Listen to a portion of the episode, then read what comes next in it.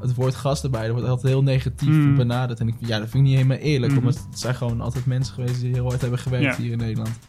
Welkom bij deze eerste aflevering van het 5e seizoen alweer van de Brabantse Erfgoed Podcast. De gast is deze keer de Udense documentairemaker Raúl Hoyas. Het onderwerp van zijn nieuwste documentaire is eigenlijk enorm persoonlijk. De reis van zijn recenter overleden opa, die in de jaren 60 van het Spaanse, nou moet je mij helpen denk ik, Raúl, Herguijuela. Het zijn een hoop klinkers die je niet uitspreekt. Ja. In de regio Cáceres naar Nederland kwam en uiteindelijk in Uden kwam te wonen. En daar was hij dan in de jaren 70 echt een steunpunt, als ik het goed begreep, voor de andere Spanjaarden die als gastarbeider naar de regio kwamen. Zeker. Raúl, we hoorden je al, maar welkom. Ja, dankjewel. Ja, je opa kwam dus in de jaren 60 naar Nederland. Voor die periode en de decennia daarna noemen we vaak mensen die naar Nederland kwamen of naar Brabant kwamen om te werken. Gastarbeider. In eerste instantie Portugezen, Spanjaarden, later ook Marokkanen en Turken. Mm-hmm. Die eigenlijk het personeelstekort opkwamen los, om het zo te zeggen, in de Nederlandse industrie. En het idee wat achter die term gastarbeider zit, is natuurlijk dat ze na een tijdje terug zouden keren naar hun eigen, tussen aanhalingstekens, land. Al gebeurde dat lang niet altijd. Is het terecht om jouw opa gastarbeider te noemen? Ja, dat is een moeilijke vraag. Ja, in principe kwam je natuurlijk hier naartoe om tijdelijk te werken en weer terug te gaan. Maar ja, het woord gastarbeider is altijd, een beetje een vervelend woord geworden in de loop van de jaren. En toen destijds ook al. Maar ja, in principe is hij altijd gebleven. En dus hij voelde zich uiteindelijk ook niet meer helemaal de Spanjaard waar hij... Ja, hij voelde zich niet meer helemaal bij het land als Spanje. Omdat hij... Ja, de Spanjaarden kwamen hier natuurlijk niet voor niks heen. Nee. Het was een heel ingewikkeld land. Er was een dictator aan de macht. En mensen waren denk ik niet heel trots om... Toen destijds als Spanjaard, tenminste dat denk ik. Hè, dat kan ik natuurlijk niet helemaal bevestigen. Maar ik heb wel met Manuel, waar we getuigenis van hebben gemaakt op Brabantse Erfgoed. Die heeft wel soms gevraagd aan mijn opa van, viel je nog Spanjaard? En toen zei hij, heeft hij wel ooit gezegd van niet helemaal, zeg maar. Mm-hmm. Dus ik weet niet of dat helemaal... Het zit hem natuurlijk ook een beetje in de ingewikkelde politieke situatie in Spanje in de jaren 60. Ja. Dictator Franco toen destijds. Ja, precies, waar je ook... Ja, bijna een soort van politieke vluchteling misschien van wordt. Naast ook een economische vluchteling eigenlijk. Ja. Was de dictatuur een reden voor je opa om weg te gaan? Of? Ja, dat durf ik niet te zeggen. Maar ik weet wel dat mijn opa kwam uit een... het was een hele ingewikkelde situatie. Ik weet wel dat ze waren met 3 kinderen thuis. Mijn opa, zijn vader, die is overleden aan de gevolgen van de burgeroorlog toen destijds. Dus je moet even bedenken in die tijd van... toen de dictator aan de macht was heel weinig geld, heel weinig werk. Eén moeder moest dan 3 kinderen opvoeden, wat ook heel lastig was. En mijn opa die kwam heel vroeg in een internaat terecht, waar hij dus wel heel goed is geschoold en opgeleid. Waardoor hij dus ook heel makkelijk weer dingen kon oppakken hier in Nederland. Dus eigenlijk is mijn opa heel goed geschoold geweest. Waardoor hij in Nederland heel makkelijk bijvoorbeeld schilder was, of hij deed frituurbakken in Uden, hij heeft bij de Dico gewerkt. Opa Philips toen destijds. En uiteindelijk werkte hij bij de Pingo, die kipslachterij. Waar hij uiteindelijk ook een diploma heeft gehad als tolk. Dus hij kon ook gewoon Nederlands spreken. Dus hij was eigenlijk de personeelschef van alle Spanjaarden. Dus eigenlijk, om terug te komen naar die gastarbeider. Eigenlijk, hij sprak gewoon helemaal Nederlands in die tijd. En wat eigenlijk best wel interessant is. Omdat nu wordt heel erg van de arbeiders die hier naartoe komen... verwacht dat ze Nederlands spreken. Maar toen spraken... mensen gewoon altijd Spaans op de vloer. De Nederlanders moesten juist heel erg de taal leren om het, zeg maar... Om het aan hun collega's weer te maken. Wat misschien ook een beetje vastzit in dat idee van... ze gaan straks terug. Ja, precies. Zeg maar. Daarom. Ja, dus het is interessant. Koos je bewust voor Nederland of Brabant om naartoe te gaan? Nou, ik had vandaag even nog mijn vader geappt. Uh-huh. En die zei dat hij eigenlijk eerst naar Duitsland zou gaan. Okay. Toen is hij uiteindelijk toch naar Nederland gekomen... voor Philips toen destijds in het begin. Dus hij had inderdaad wel meer opties... maar hij heeft toen uiteindelijk gekozen voor Nederland. Toen is hij eigenlijk gewoon begonnen bij Philips. En zodoende is hij blijven hangen. Want veel Spanjaarden bleven natuurlijk ook... omdat ze verliefd werden op de Nederlandse vrouw. En dus er was eigenlijk ook meer een soort van toeval... dat hij dan in Nederland terechtkwam... versus dat hij in Spanje dacht... ik moet naar Nederland, om het even zo te zeggen. Ja. En mijn opa is eigenlijk van Herguijuela... is hij naar Telequilio gegaan. Heeft hij bij zijn oma gewoond. Dat is een heel klein dorp. En toen is hij naar Madrid gegaan om op avontuur te gaan. Het avontuurlijke leven te gaan beleven. Toen heeft hij daar op het postkantoor gewerkt in Madrid. En uiteindelijk hebben ze daar, wat ik eigenlijk heb gehoord van ja, in die interviews die ik nou heb gehad, werden heel veel mensen, heel veel Nederlanders kwamen naar Spanje om te werven. Er werden gouden bergen beloofd om bij Philips te gaan werken bijvoorbeeld. En zo is hij bij Philips terechtgekomen. Dus ja, mijn opa had al een gedeelte afgelegd voor zichzelf. Hij was in Madrid en toen heeft hij daar, zodoende is hij naar Nederland gegaan. In zekere zin misschien ook een twintiger, denk ik, of later tiener. Was hij... twintiger die op zoek was naar avontuur of zo, precies, of naar ontwikkeling. Ja, zonder dat hij de taal sprak en zonder dat hij iets van het land wist. Dus dat is wel interessant. Ja, het is toch al een stap. Ja, zeker. Ja. Je vertelde al iets over zijn reis in Nederland. Wat weet je nog meer over die reis? Hoe is hij uiteindelijk in Nederland van Brabant terechtgekomen? Dat is nog steeds lastig, omdat er verschillende routes zijn geweest die de Spanjaarden hebben afgelegd. Ik weet wel, hij kwam uit de regio Catres. Mm-hmm. Hij kwam uit Herguijuela natuurlijk, en toen is het Telequilio. Maar heel veel mensen die uit Catres kwamen, die gingen naar Madrid met de bus of met de trein. Mm-hmm. En vanaf Madrid rees door naar Irun, als dat goed zeg. Dat is volgens mij op de grens van Frankrijk naar Spanje, mm-hmm, zeg maar. Daar rees naar Parijs. Daar hebben ze een nacht daar op station in een hotel gezeten. Of ja, waar ze ook sliepen. Yeah. En toen gingen ze naar Roosendaal. Vanaf Roosendaal werden ze met de bus naar Eindhoven gebracht, de fabrieken. En daar werden ze verdeeld. Dan verdeeld over de fabrieken? Nee, werden ze verdeeld over de dorpen die er omheen lagen. Zo. Dus mijn opa heeft eerst een aantal maanden in IJsselstein gezeten, in de Peelmaas. Mm-hmm.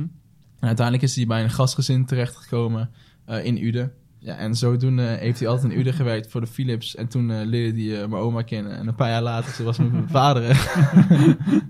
En vanaf dat moment was hij helemaal vast in Uden. Ja. Oh, wat tof. Wat grappig dat aan de ene kant dus ook een soort van, voor hem een soort van spontaan, of nou niet misschien spontaan, maar wel een soort van toevallig iets is dat hij in Nederland terechtkomt, maar tegelijkertijd wel dat er duidelijk een soort van reislijnen zijn die meerdere Spanjaarden of meerdere mensen in die periode gevolgd hebben. Wat je zegt, naar Roosendaal, of van Parijs naar Roosendaal, naar Eindhoven, naar de dorpen eromheen. Ja, zeker. We hadden hiervoor al even contact en toen vertelde je ook dat je het afgelopen jaar een deel van de reis, van die reis van je opa hebt gemaakt in Spanje, hè, vooral. Mm-hmm. Hoe was dat?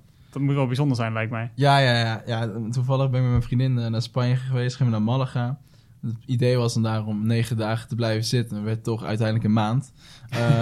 Beetje uit de hand gelopen vakantie. Ja, zeker. En we begonnen eigenlijk in Zuid-Spanje. Toen zijn we naar Herguijuela geweest. Dat is het plaatsje waar mijn opa vandaan kwam. En toen zijn we die route gaan rijden van Herguijuela naar Telequilio en toen naar Madrid. Dat is eigenlijk de route die hij heeft afgelegd. Mm-hmm. Ja, het is heel bijzonder, want we kwamen in Herguijuela en het is ook een beetje lastig, omdat het niet per se lastig, maar het is toch een beetje mijn eigen route ligt daar, mm-hmm, toch? Dat blijft mijn identiteit. Ja, niet helemaal, maar ook weer een beetje wel.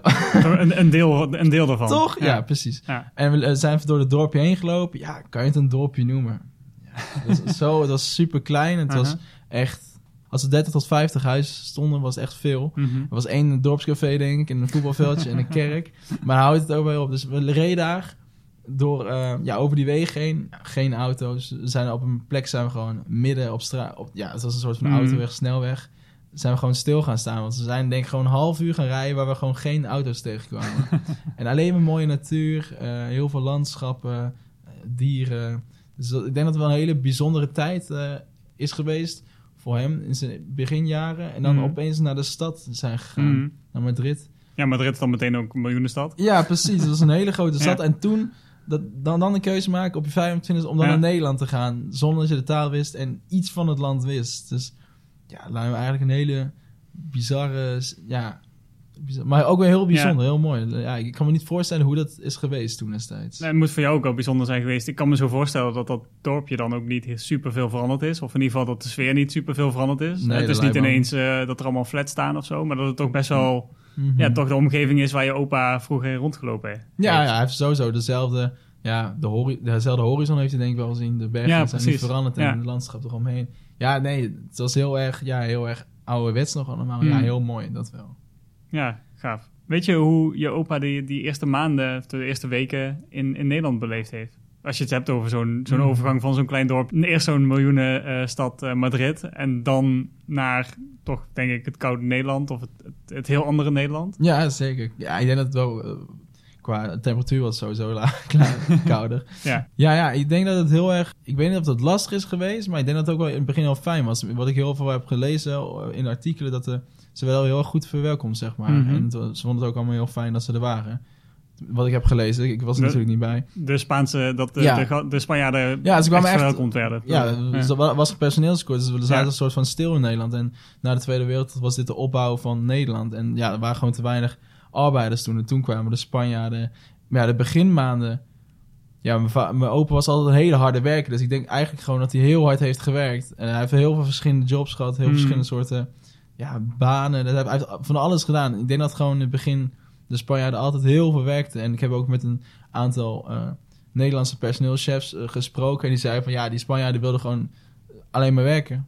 En in het weekend keken ze voetbal of ze aten met z'n allen... grote tortilla's en dronken bier, maar voor de rest was het gewoon altijd werken. Dus dat was het belangrijkste voor ze. Wilden gewoon werken. Dus ik denk in de eerste beginmaanden is uiteindelijk gingen ze natuurlijk wel denk ik op stap, maar de eerste maanden is gewoon heel veel werken geweest van mijn opa. Ja. En hij heeft heel zijn leven heel hard gewerkt en hij was zeg maar mijn oma die was thuis en mijn opa die werkte om het gezin te onderhouden natuurlijk. Je vertelde van, uiteindelijk kwam je mijn oma tegen en is hij in Uden blijven hangen. Is dat dan ook de reden geweest dat hij is blijven hangen? Want ik weet ook al van verhalen dat er ook al gastarbeiders op veel latere leeftijd nog terug zijn gegaan. Dat weet ik niet. Maar ik denk dat dat wel de reden is geweest, zeker. Hij had natuurlijk een kind opeens hier in Nederland. Dus niet opeens, maar... hij was een kind na 9 maanden. Dus dat was mijn vader. En ik denk wel dat hij toen... en uiteindelijk zijn ze er ook getrouwd, maar... Mm-hmm. Dat het wel de reden is geweest waarom hij is gebleven en niet is teruggegaan. Ook omdat hij gewoon hier het fijn had, zeg maar. En ook gewoon...